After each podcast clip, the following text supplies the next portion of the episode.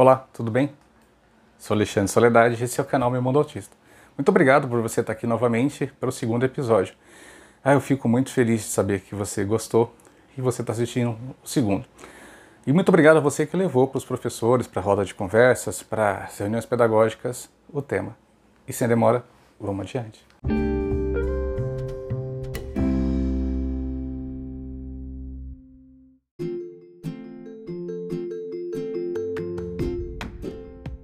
Gente, é, se tem uma coisa que as crianças, sejam elas autistas ou não, sentiram falta nesse período agora de pandemia, foi da escola. A escola fez falta para elas. Ah, mas meu filho não sentiu falta, ele não sentiu falta de fazer tarefa, ele está gostando de ficar em casa. Essa fala é sua. E talvez sim seja verdade em partes, porque talvez ele não esteja sentindo falta da esteja sentindo falta da professora, do professor, da matéria de matemática, das provas, da cobrança, das tarefas que vêm para casa, de ter que dormir cedo, acordar, dormir cedo e acordar mais cedo ainda.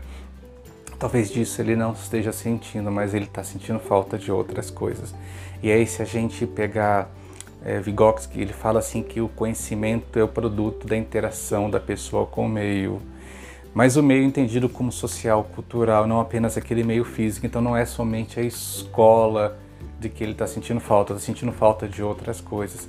E se a gente pegar a situação do Covid-19, a realidade do Covid-19, a gente espera agora para março fevereiro ou março, o retorno das aulas em dois modelos, ou aquele que nós já vivemos, vivenciamos em 2020, ou o modelo híbrido, né? Modelo híbrido onde a criança vai, o jovem vai 50% do tempo, 50% do tempo em casa. É, e, e aí? E a criança, o jovem que precisa de acompanhamento de uma, um intérprete de Libras, de questões de interpretação de Braille e de, sei lá, ADI, que precisa de ajuda ela vai ter 50% de, de aula, em casa ela não vai ter. Como é que a gente vai fazer? Por causa do medo da pandemia, é a tendência, né? É uma, há uma tendência, inclusive a gente ouviu de alguns pais, é a não vontade de matricular os filhos da, da, educação infantil. Quer dizer, crianças abaixo de 6 anos, alguns pais estão manifestando não ter o interesse. Preferem deixar com algum parente, com um avô ou avó, e não levar para a escola para que não tenha contato enquanto não tenha imunização. É fato? É. Mas você, pai que está fazendo essa, esse tipo de pensamento, você não pode abdicar da interação social. Essa interação social vai ser uma coisa que vai ser muito importante no planejamento dos professores para 2021, né? para este ano. Né? Porque se você é professor, você vai, você vai precisar encontrar mais tecnologias. Além daquelas que você já trabalhou bastante esse ano, você vai ter que ser mais criativo ainda e fugir do modelo formal tradicional para poder chegar até os alunos. E se você é pai e mãe, se você ainda não sabe mexer com computador, está na hora de aprender. Quanto a essa escola, essa escola é culpa, meia culpa nossa, porque nós criamos uma escola em que o objetivo, cuja missão, visão, valores é levar o seu filho à faculdade. Ah, escola, escola hoje em dia é isto, somente a escola privada. A escola privada, ela é ocupar o seu filho de atribuições, de tarefas. E aí uma compete com a outra. Ah, na minha escola tem robótica. Ah, na minha tem robótica com web. Ah, na minha tem espanhol. Ah, na minha tem francês. E aí ocupa a criança o tempo inteiro. E cadê as aulas de educação física? Cadê as aulas de artes? Puf. Ainda mais agora com a situação da pandemia, isso realmente ficou assim, visível, né? Principalmente visível a diferença entre escolas públicas e privadas. Porque a escola privada, ela teve, ela fez questão de mostrar que estava dando conteúdo para justificar o conteúdo, porque você paga pelo conteúdo, na verdade, é isso que você quer. É, e toda semana vinha tarefa. Nossa, mas como vê tarefa? Todo dia tem tarefa. Todo dia. A criança é sobrecarregada de tarefa, né? E aí você olha a realidade da, da educação pública, você vê crianças recebendo atualizações a cada 15 ou 30 dias. É porque a escola pública é pior do que a privada? Não, depende do que, depende do que você está observando e você está olhando. Então, quando a gente fala de habilidades sociais a serem desenvolvidas, nós não estou falando de trazer as crianças para dentro da escola e fazer aglomeração. Tá? Não confunde, porque tem gente que tem uma dificuldade muito grande quanto a isso. Tem um texto que eu gostaria de ler para vocês e gostaria de jogar aqui na tela para vocês verem, né? É bem bacana. Não vou ler ele todo, mas é muito bom. Cada estágio da vida oferece ao indivíduo desafios importantes para o seu desenvolvimento. O ser humano está em constante processo de aprendizagem e e essa não ocorre de forma isolada. A gente precisa das pessoas, gente. Nós precisamos das pessoas. Não adianta você falar, meu filho, meu filho está aprendendo sozinho. Ah, nem todo mundo é hiperléxico, tá? Se você não sabe o que, que é, vai no episódio anterior. Então, você não fez a tarefa de casa, então, né? Tá lá atrás. Então a gente pode dizer que desde que a gente nasce, a gente é social. Nós queremos ser sociais, precisamos estar com as pessoas. Ah, mas meu aluno é autista, ele não é social. A gente está brincando aqui com a turma, ele está longe. Pega, sai com a sua, sua turma e leva a sua turma para lá. Você vai perceber que ele vai sair de lá, de longe, e vai lá para longe, mas perto de vocês também, porque ele precisa ver a sua turma, a turma dele. Ele é um ser social, sim. A gente que não aprendeu a enxergar isso. Nós precisamos de um grupo social, a criança autista também. E aí, quando a gente fala da criança autista, onde que entrou o autista nessa história? Eu falei o seguinte: aí tem um, um pensador chamado Quixote, em 2013, e eu prefiro ler, tá? É, ele aponta que incluir uma criança com autismo vai além de colocá-la na escola regular em uma sala regular. É preciso proporcionar a essa criança aprendizagem significativa, investindo em suas potencialidades. Potencialidade, investir no que é potencial investir naquilo que ela é boa. Você já perguntou, você já percebeu que muitas crianças autistas aprendem línguas? Por que, que você não explora isso? A imaginação de uma criança autista é fantástica.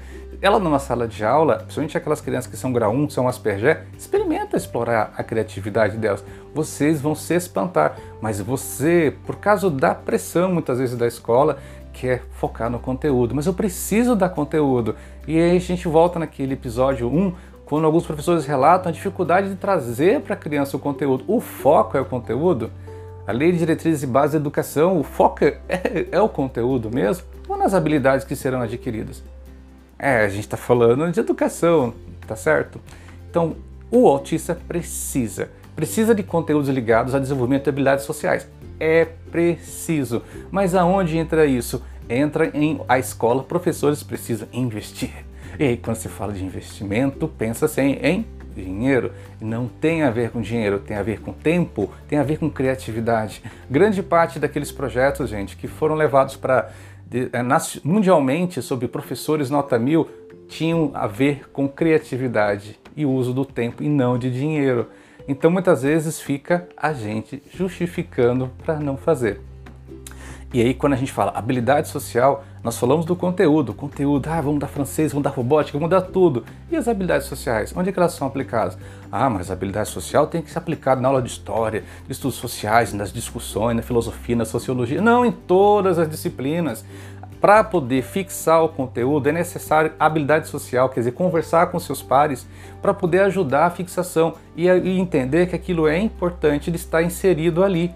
É assim que a criança traz esse, esse, esse conteúdo louco que parece assim que não macabro, que não sabe de onde surgiu, vai servir na vida dele. Eles observam assim. Então, para lidar assim com essas demandas, a criança precisa desenvolver um repertório grande de habilidades sociais.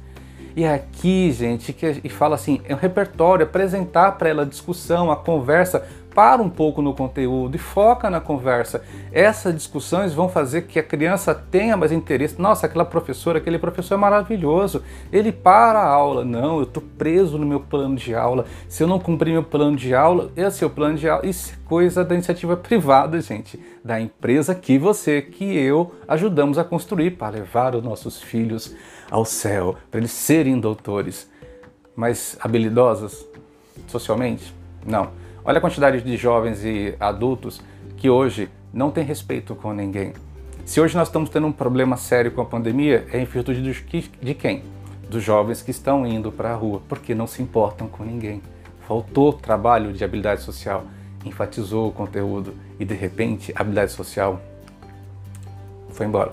Aí nós teremos que defrontar os nossos medos. Ontem a Isabel trouxe os medos dos pais quando levam os filhos, ah, meu filho vai sofrer nessa escola. É o seu medo quanto à escola, tá? E aí tem aquelas teorias dos professores, né? No episódio 1 a gente falou sobre isso, né? Ah, nós temos medos que os pares normotípicos não os aceitem. Quem são esses jachos de pares normotípico? Par normotípico, aqui a gente vai falar que são os colegas de sala de aula, tá? Então ficam criando verbetes até bonito para justificar. E aí vão aproveitar você que você está aqui e eu quero fazer uma prova, uma avaliação. Então, Responda, essa é a prova do Enem, Enem 2021. Como podemos tornar natural algo que parece ser tão diferente? Alternativa A, escondendo. Escondendo é o que os pais fazem, tá? Escondem os filhos. Encontrando justificativas, letra B. É o que nós, professores, muitas vezes fazemos para explicar o inexplicável. Separando é o que o decreto 10.502 quer fazer.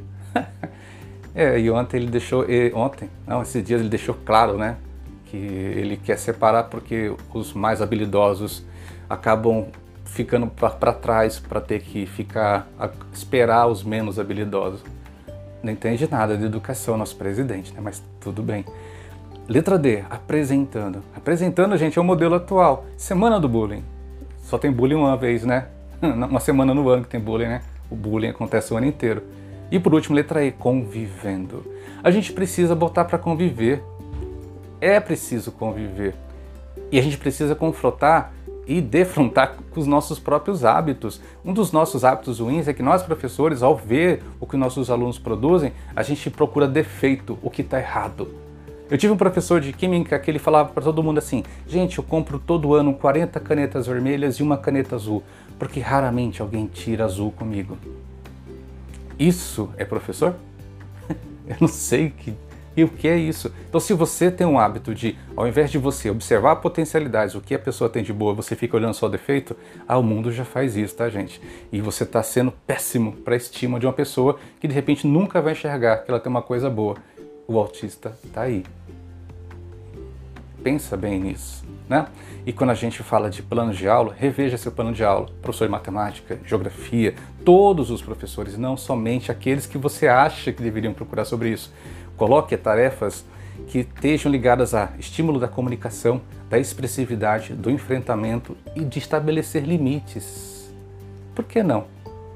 Por que não? Falar de bullying é estabelecer limite. Até onde vai a tua brincadeira? E umas alternativas bacanas para gente, nesse modelo agora que a gente vai trabalhar de novo online, seja híbrido ou não, promova jogos online. Todas as crianças gostam, tem jogos maravilhosos em rede, Joga, se todo mundo puder. Os alunos que não podem, traz para a escola. Coloca para jogar na escola. Instala o jogo na escola e faz eles jogarem pelo menos uma vez por semana, uma vez por mês, sei lá. Né? Assista, ou se não, assista um programa. Gente, vamos assistir a novela das seis. A novela das seis está falando sobre o descobrimento do Brasil. E não é estranho se o aluno chegar, de vez falar de Dom Pedro, de Maria Leopoldina, ele chegar falando da roupa bonita. Deixa, cria o ambiente para que você possa ensinar alguma coisa principalmente você, professor de primeiro ou quinto ano, né? Então, nossa, você tem um leque para você, mais flexibilidade para trabalhar. E é justamente na época mais importante, onde é que essa criança vai criar algumas habilidades que vão carregar para o resto da vida. Monte salas privadas no Facebook. Facebook tem grupos, monta grupo fechado, só tem gente da turma. Monta lá dentro, conversa. Traz o assunto diferente. Traz o assunto diferente para cá. Mostra, esse, esse aluno nosso, ele é autista ele tem, uma, ele tem uma dificuldade nesse sentido e ele tem uma hiperabilidade nesse sentido. A gente poderia conhecer um pouco melhor, porque, gente, se a gente tornar o diferente natural, até os colegas vão ajudar a defendê-lo quando de repente sofrer bullying de outras pessoas e não vão ser mais um que vão rir.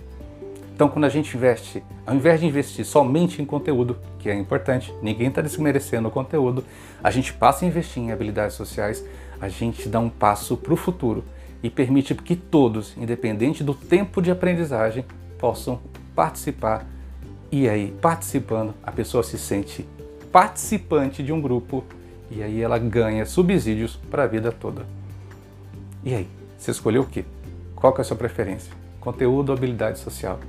O que, que você vai trabalhar bastante esse ano? Ou pelo menos, principalmente, no período que vocês estiverem online. Tá?